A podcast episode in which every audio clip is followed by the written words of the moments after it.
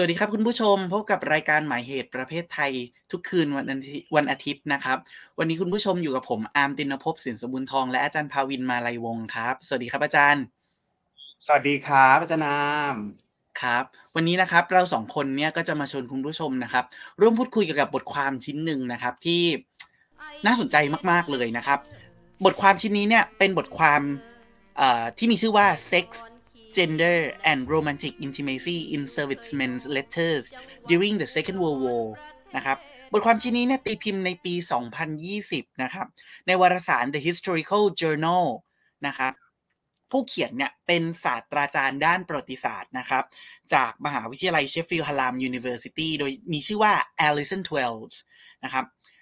ฟังจากชื่อบทความเนี่ย คุณผู้ชมอาจจะสงสัยว่า เอ๊ะ มันเกี่ยวกับอะไรจดหมายอะไรเขียนให้ใครในช่วงสงครามโลกหรอ แล้วจดหมายที่ว่ามันไปเกี่ยวอะไรกับเรื่องเพศ เรื่องความสัมพันธ์โรแมนติกหรือเปล่าอะไรเงี้ยครับ ก็เดี๋ยวเรามาฟังกันนะครับว่าบทความชิ้นเนี้ยมันนำเสนออะไร แต่ก่อนจะไปสู่การนำเสนออะไรเนี่ยขอเล่าให้คุณผู้ชมได้ฟังคร่าวๆแบบนี้ก่อนนะครับว่าจริง ๆ แล้วการศึกษาประวัติศาสตร์เนี่ยคุณผู้ชมอาจจะคุ้นเคยว่าอ๋อนักประวัติศาสตร์เราก็ใช้archive ใช้เอกสารอะไรเก่าๆซึ่งเป็นเอกสารเอกสารชั้นต้น ในการศึกษาให้ได้เรื่องราวทางประวัติศาสตร์ ข้อเท็จจริงทางประวัติศาสตร์มา แต่มันก็มีนักประวัติศาสตร์จำนวนหนึ่งครับ ที่บอกว่าเอกสารส่วนตัว อย่างจดหมายหรือไดอารี่อะเราก็สามารถใช้เป็น archive ได้เช่นกัน ดังนั้นนะครับการศึกษาเรื่องจดหมายนะครับโดยเฉพาะอย่างยิ่งในกรณีเนี้ยที่เรากำลังพูดถึงจดหมายจากแดนหลัง สู่ทหารในสนามรบเนี่ย ถ้าว่ากันตามตรงแล้วเนี่ยมันเป็นแนวทางการศึกษาทางประวัติศาสตร์ที่ไม่ได้ใหม่เท่าไหร่เลยถูกต้องไหมครับอาจารย์วิน แล้วก็มีคนที่แบบศึกษาแบบในลักษณะแบบเนี้ยมาบ้างแล้ว แต่ทีเนี้ย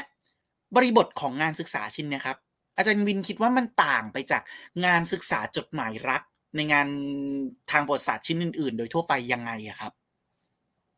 จริงๆอาร์มเริ่มแบบนี้เรา ตอนที่เราเลือกบทความกันอันนี้แบบว่าเกริ่นให้ให้ท่านท่านผู้ชมฟังนะฮะตัวเองก็สนใจประเด็นทางเรื่องแบบว่าประวัติศาสตร์วัฒนธรรมเหมือนกัน แต่ว่าก็แอบกังวลนิดๆ เพราะว่าตัวเองทำงานทางด้านทางด้านศิลปศาสตร์มากกว่าสังคมศาสตร์ แล้วก็พอมาอ่านงานชิ้นนี้เราคิดว่างานเขียนของอของผู้แต่งมีความเป็นเอกลักษณ์มากเลยครับอาร์มก็คือ อาจารย์ศึกษาจดหมายส่วนตัวนะครับ โดยที่มองจากมุมมองสังคมศาสตร์นะครับ ในแง่มุมว่าเฮ้ยใช้ทฤษฎีทางสังคมในการวิเคราะห์การโต้ตอบจดหมาย ในขณะเดียวกันอาจารย์ก็ใช้สิ่งที่เป็นวาทกรรมวิเคราะห์ด้วยศึกษาว่าเฮ้ยเวลาเขาเขียนแบบเนี้ยเขาต้องการสื่ออะไร เพราะฉะนั้น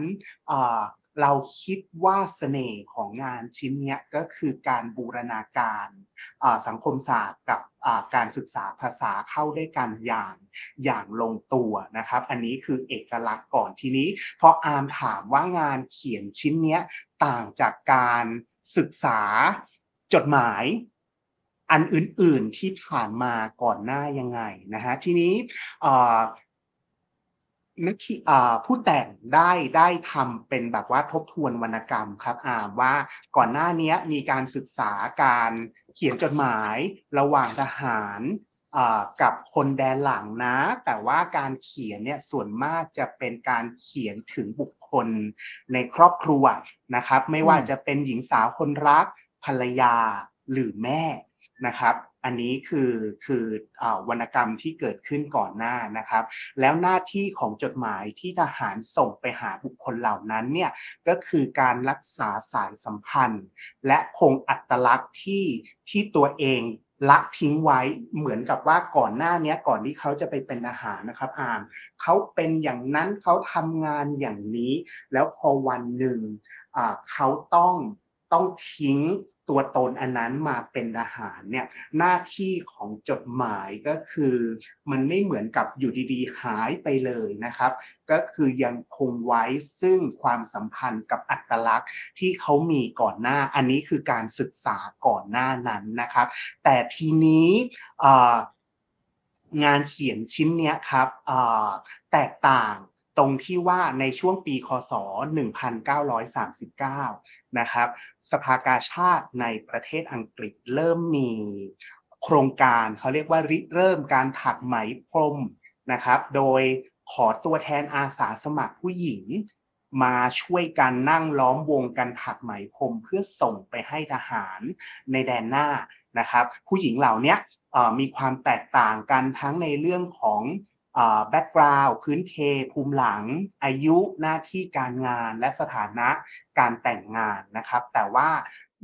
ท่ามกลางความแตกต่างผู้หญิงเหล่านี้ก็มาร่วมมือกัน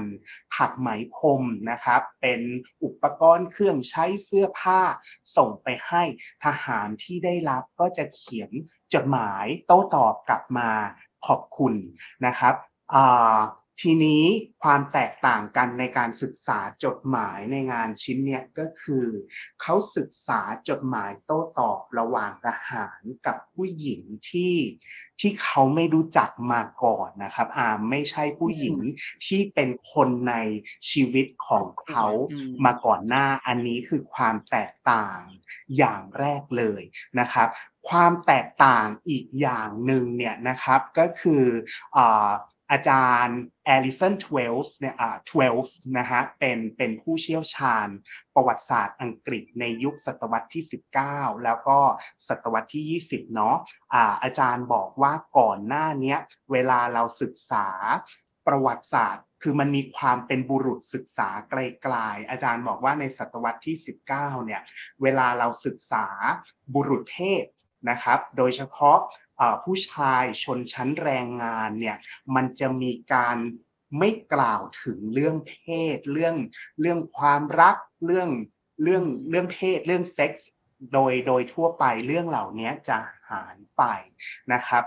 เวลาพูดถึงผู้ชายชนชั้นกลางก็จะพูดถึงการทำงานหน้าที่การงานซะส่วนใหญ่ มิติเรื่องความรักอะไรที่เป็นโรแมนต์โรแมนติกจะหายไป แต่ว่างานชิ้นนี้อาจารย์ทเวลส์ใช้คำว่า temperate heroism temperate heroism หมายความว่ายังไง มันหมายความว่าเราจะได้ เห็น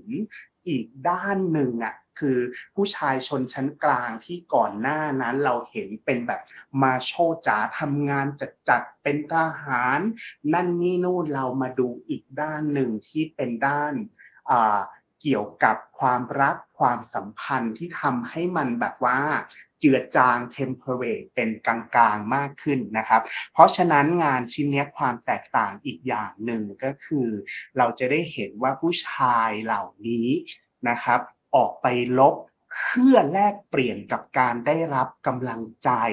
การปลอบประโลม ซึ่งไอการปลอบประโลมจากผู้หญิงแปลกหน้าเนี่ยก็มีหลายระดับ ซึ่งเดี๋ยวเราจะพูดในรายละเอียดต่อไปอีกอย่างหนึ่งที่งานเขียนชิ้นนี้แตกต่างกับกับการศึกษาก่อนหน้าก็คืออผู้แต่งอาจารย์ทเวลส์เนี่ยพยายามจะชี้ให้เราเห็นว่า เฮ้ยเวลาเราพูดถึงว่าพอผู้ชายไปรบ แรงงานขาดแคลนในสังคมแล้วผู้หญิงก็จะต้องออกจากพื้นที่ส่วนตัวในบ้านไปทำงานต่างๆ แทนผู้ชาย แล้วสุดท้ายก่อให้เกิดการตระหนักรู้ว่าตัวเองสามารถทำงานอย่างอื่น ได้ทัดเทียมกับผู้ชายนะครับอาจารย์อาบแต่ว่าในในบทความชิ้นนี้ผู้แต่งทำให้เราเห็นว่าสุดท้ายผู้หญิงก็ถูกกระชาก ให้กลับมาทำงานเย็บปักถักร้อยอะมันเหมือนกับว่าเฮ้ยมึงอย่าลืมหน้าที่ก่อนหน้าด้วยนะครับ อันนี้คือความแตกต่างของบทความชิ้นนี้กับการศึกษาก่อนหน้าครับอ่านโอเคครับ อาจารย์น่าสนใจมากเลย เพราะว่าเวลาเราพูดถึงว่าศึกษาจดหมายรักศึกษาไดอารี่อะเราก็จะเห็นภาพแบบเดิมๆนะ แต่พอเราเห็นว่ามันเป็นเรื่องการโต้ตอบกันของคนที่ไม่ได้รู้จักกันมาก่อนเนี่ย มันยิ่งน่าสนใจเลย ทีเนี้ยครับ ในการเลือกจดหมายมาศึกษาเนี่ยอำเดาว่ามันจะต้องแบบว่าเป็นจดหมายเป็นร้อยเป็นพันชิ้นเลยหรือเปล่า เขาคัดเลือกจดหมายที่ส่งไปยังไงอะครับเขาแบ่งจดหมายจริงๆ แล้วจดหมายมีมีเยอะอย่างอย่างที่อาร์มอย่างที่อาร์มว่าจริง ๆนะครับ แต่ว่า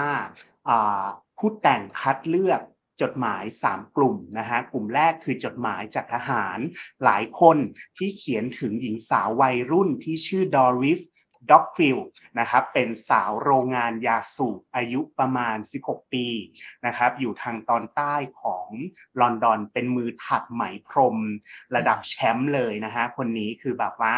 ถักเก่ง กว่าเพื่อนๆนะครับ ทีนี้จดหมายที่ทหารเขียนกลับมาหาดอริสอะมักจะเริ่มต้นด้วยการเป็นจดหมายขอบคุณนะครับ ก่อนแล้วก็ขอขยับฐานะนะครับ เหมือนกับว่าทหารเหล่านี้หาคู่เดทว่าดอริส สนใจจะเดทไหมอันนี้กลุ่มแรกเดี๋ยวรายละเอียดเราเราคุยกันในเบรก 2 กลุ่มที่2นะครับเป็นจดหมายโต้ตอบระหว่างคุณแซมมี่กิฟส์หรือว่าคุณแซมเนี่ยนะครับคุณพ่อลูก 5 คนกับ หญิงผู้หญิงคนหนึ่งที่ชื่อมอลลี่เบเกอร์แต่งงานแล้วเช่นกันนะครับ แต่ว่าจดหมายโต้ตอบระหว่างแซมกับมอลลี่เนี่ยเป็นเป็นการแสดงอะทั้งคู่ต่างรู้สถานะของกันและกันว่าแต่งงานกันนะฮะคือในจดหมายจะมีการเฟลิร์ตการพูดจาเกี่ยวพาราสีกันนิดหนึ่ง แต่ว่าทำเป็นพิธีมันเหมือนกับการสนทนากันนะครับ อันนี้คือจดหมายโต้ตอบระหว่างสองคนนี้นะครับจดหมายกลุ่มที่ 3 เป็นการโต้ตอบระหว่างทหารชั้นประทวน ชื่อจิมกิลเบิร์ตกับสาวชนชั้นแรงงานชื่อนอร่านะครับ คู่นี้ จดหมายน่าสนใจมากนะฮะเป็น sexual grooming sexual grooming คืออะไรนะครับ sexual grooming คือการที่แบบว่าพูดคุยกับใครสักคนหนึ่งจนจนคนคนนั้นให้ความไว้เนื้อเชื่อใจแล้วก็ใช้โอกาสความไว้เนื้อเชื่อใจเนี่ยเหมือนกับว่าขยบลุกพลาด ใช้ประโยชน์จากความไว้เนื้อเชื่อใจในเรื่องเพศ อันนี้คือกลุ่มที่3นะครับสามสามประเภทครับอามแต่ว่าเดี๋ยวรายละเอียดเรากลับมาคุยกันหลังเบรกดีกว่า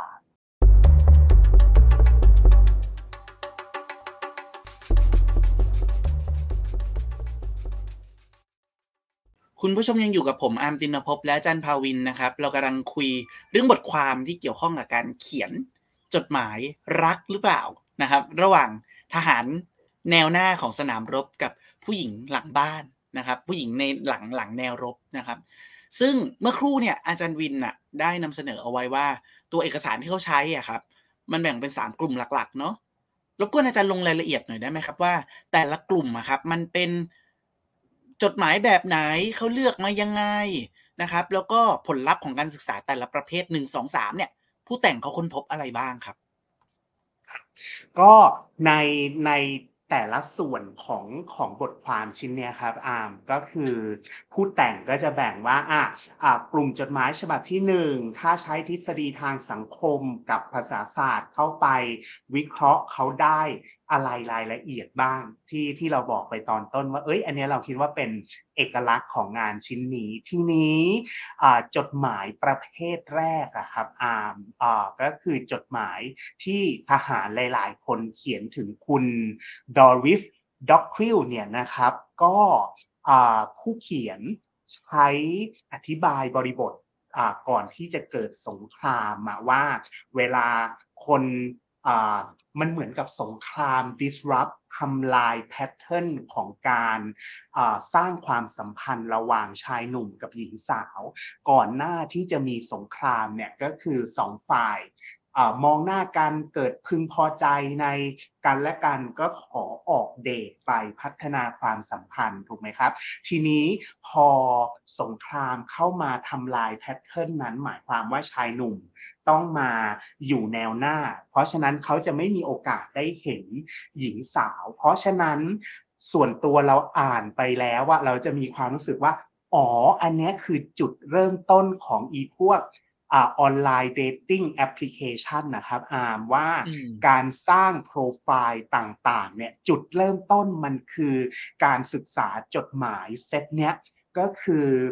อเวลาโต้ตอบทหารโต้ตอบกับดอริสเนี่ยมันก็จะมีการสร้างโปโปรไฟล์แล้วว่าฉันเป็นชายหนุ่มสูงเท่านั้นเท่านี้ หวังว่าเธอจะชื่นชมชายหนุ่มที่สูง 6 ฟุตนะอ่า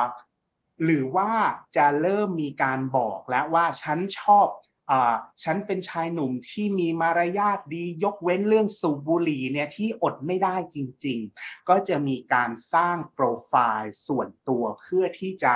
โฆษณาให้ดอริสสนใจแล้วก็จะมีการแอบถามเริ่มแอบถามข้อมูลส่วนตัวของดอริสบ้างยกตัวอย่างเช่น อันเนี้ยเขา ผู้แต่งใช้การศึกษา วาทกรรมวิเคราะห์นะฮะเขาเรียกว่า move analysis ว่า เฮ้ย ผู้แต่งเริ่มต้นยังไงในการจะถามสิ่งนี้ยกตัวอย่างเช่น เวลาจะถามอายุหรือขอรูปภาพ ของดอริสเนี่ยก็จะใช้คำคุยกันไปในจดหมายเรื่อยๆ แล้วมันก็จะมีวรรคทองที่บอกว่า by the way อย่างไรก็ตามแต่ เธอพอจะบอกอายุเธอให้ฉันรู้หน่อยได้ไหมพอจะส่งรูปภาพมาหน่อยได้ไหมนะครับ เหล่านี้เราคิดว่ามันเป็นแพทเทิร์นนะอาร์มเหมือนกับเราแชทคุยกันนะคือส่วนตัวเราคิดว่าเป็นที่มาของการถามแบบว่าออยนนสสอายุน้ำหนักส่วนสูงคือ คือเท่าไหร่อันนี้คือที่มาเลยจดหมายที่ดอริสโต้ตอบกับชายหนุ่ม ต่างๆนะครับ ทีนี้มาอันนี้คือ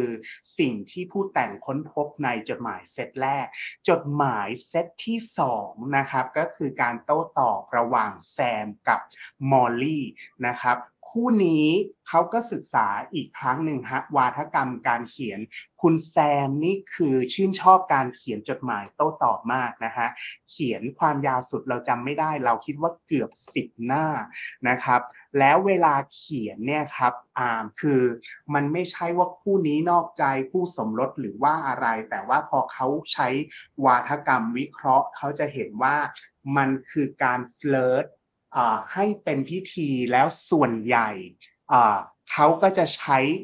ผู้แต่งร่วมครับอาร์มคือไม่ใช่ว่าแซมเขียนจดหมายนี้คนเดียว เรานึกถึงวัฒนธรรมที่ทหารเอาจดหมายมา แล้วก็มาอ่านให้เพื่อนๆฟังตัวแซม ก็มี co-author ผู้แต่งร่วมที่คอยแบบว่า เอ้ยเขียนอย่างนั้นเขียนแบบนี้สิ แล้วเวลาแซมเขียนถึงมอลลี่เนี่ยเขาจะเริ่มแบบนี้ ตอนแรกเขาจะใช้คำว่า Mrs. Baker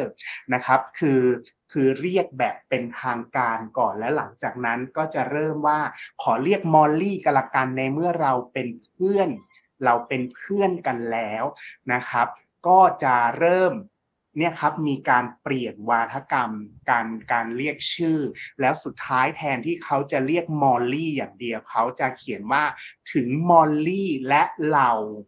นางถักไหมพรมเป็นกลุ่มนะครับก็คือเราจะเห็นว่ามันไม่ใช่การโต้ตอบระหว่างผู้ชายปัจเจกหนึ่งคนกับผู้หญิงปัจเจกหนึ่งคน แต่ว่ามันคือ พิธีกรรมที่สองคนเนี่ยครับแสดงร่วมกันในเมื่อฝั่งเธอแสดงแบบนี้ อีกฝั่งหนึ่งเขาจะแสดงแบบไหนนะครับ ซึ่งแซมเนี่ยเขาก็จะแสดงมันเป็น performative นะฮะว่าเอ้ยอ่าเราจะแสดงแบบนี้ ซึ่งฝั่งแซมจะแสดงให้เห็นว่าฉันกับ ผู้ชายคนอื่นๆเนี่ยมารบเพื่อที่จะให้พวกเธออและผู้หญิงคนอื่นๆ มีชีวิตที่สงบสุขในสังคม ทั้งนี้ทั้งนั้นฉันขอบคุณพวกคุณมากนะ ที่ส่งกำลังใจเล็กๆ น้อยๆ ด้วยไอ้พวกเสื้อไหมพรมถุงเท้าไหมพรมมาให้เป็นกำลังใจตลอดทั้งการพูดคุยกับ พวกเราเล็กๆ น้อยๆเนี่ยก็คือน้ำใจ อันนี้คือกลุ่มที่สองนะครับ กลุ่มที่สามน่าสนใจมากครับอาร์มก็ที่เราบอกเมื่อกี้ว่าคนจดหมายโต้ตอบเป็นระหว่างจิมกับนอร่านะครับ ทีนี้จิมกับนอร่าเนี่ยคือมันเริ่มต้นด้วยการโต้ตอบกันทางจดหมายนะครับ แล้วนอร่าเนี่ย ดันได้มีโอกาสว่าได้ไปเจอเขาใช้คำว่า brother เราไม่แน่ใจหรือว่าว่าเป็นน้องชายหรือพี่ชายของจิมนะครับ พอไปเจอกันจริง ๆ แล้วก็กลายเป็นสองคนนี้มีความสัมพันธ์กันโดยที่นอร่าไม่รู้ว่าน้องชายพี่ชายเจ้าจิมชื่อที่ชื่อแดนนี่เนี่ยมีภรรยามีลูกแล้ว เรียบร้อยก็คือวันหนึ่งไปเจอกันมีความสัมพันธ์กัน ลึกซึ้งแล้ว เจ้าแดนนี่เนี่ยเหมือนโกใส่นอร่านะครับ เพราะฉะนั้นนอร่าที่ยังต้องติดต่อจดหมายอยู่กับจิมเนี่ย เพราะว่าหลงรักแดนนี่ไปแล้วทางเดียวที่จะติดต่อกับแดนนี่ได้ก็คือผ่านจิม ทีนี้พอจิมสถานการณ์เป็นแบบนี้จิมก็แสวงหาผลประโยชน์จากนอร่าทันทีด้วยการแบบเขาใช้ว่า ลวนลามด้วยคำพูดเนาะแบบว่า เอ้ย เธอพอจะเล่าให้ฟังหน่อยได้ไหมว่าคืนนั้นที่เธออยู่กับแดนนี่ เธอร่วมรักกันยังไง ฉันจะได้จินตนาการอย่างนี้เป็นต้น หรือขอให้นอร่าส่งผล เราอ่านเราคิดว่าเราอ่านไม่ผิดนะ ขอให้ส่งผลเพชรมาให้หน่อย นะครับ เพื่อที่จะเอามาจินตนาการต่างๆ อันนี้คือ sexual grooming ที่ที่เราบอกก่อนหน้าไปนะครับ เพราะฉะนั้นอันนี้คือคือสิ่งที่ผู้แต่งพยายามให้ให้เห็นว่าผู้หญิงได้ทำหน้าที่ของตัวเองในช่วงสงครามโลก ถึงแม้ว่าไม่ได้ไปร่วมรบ ในแนวหน้าเนี่ยแต่ว่าไอการปอบประโลมที่ผู้ชายแนวหน้าแสวงหาจากผู้หญิงเนี่ยก็แบ่งออกได้ 3 ประเภทนะครับ ประเภทแรกก็คือการหาคู่เดทนะครับที่แมทชิ่งกัน ประการที่สองก็คือการหาบทสนทนาคลายเหงา